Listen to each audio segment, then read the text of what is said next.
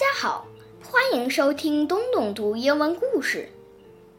Ginger 是一只猫，它的主人非常喜欢它。可是有一天，主人带来一只小猫，主人希望 Ginger 和小猫能成为好朋友。可是事实真的像他想象的那样吗？ Let's find out. Ginger. Ginger was a lucky cat.He lived with a little girl who made him delicious meals and gave him a beautiful basket where he would curl up and close his eyes. Here he is, fast asleep. But here he is again, wide awake. What's this? A kitten. He'll be a nice new friend for you, Ginger, said the little girl.But Ginger didn't want a new friend, especially one like this. Ginger hoped the kitten would go away. But he didn't. Everywhere Ginger went, the kitten followed, springing out from behind doors, leaping onto Ginger's back, even eating Ginger's food. What a naughty kitten!But what upset Ginger more than anything was that whenever he got into his beautiful basket, the kitten always climbed in too.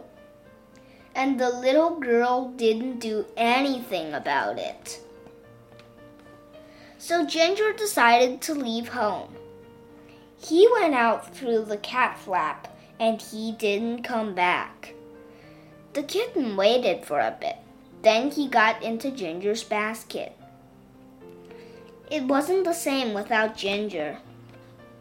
The kitten played with some flowers. Then he found somewhere to sharpen his claws.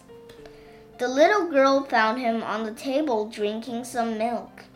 You naughty kitten, she said. I thought you were with Ginger. Where is he anyway?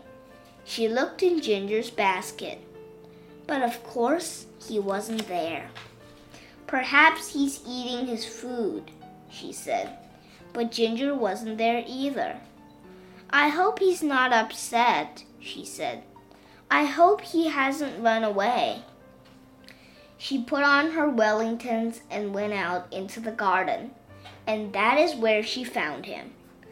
A very wet, sad, cold Ginger hiding under a bush.The little girl carried Ginger and the kitten inside. It's a pity you can't be friends, she said. She gave Ginger a special meal. She gave the kitten a little plate of his own. Then she tucked Ginger into his own warm basket.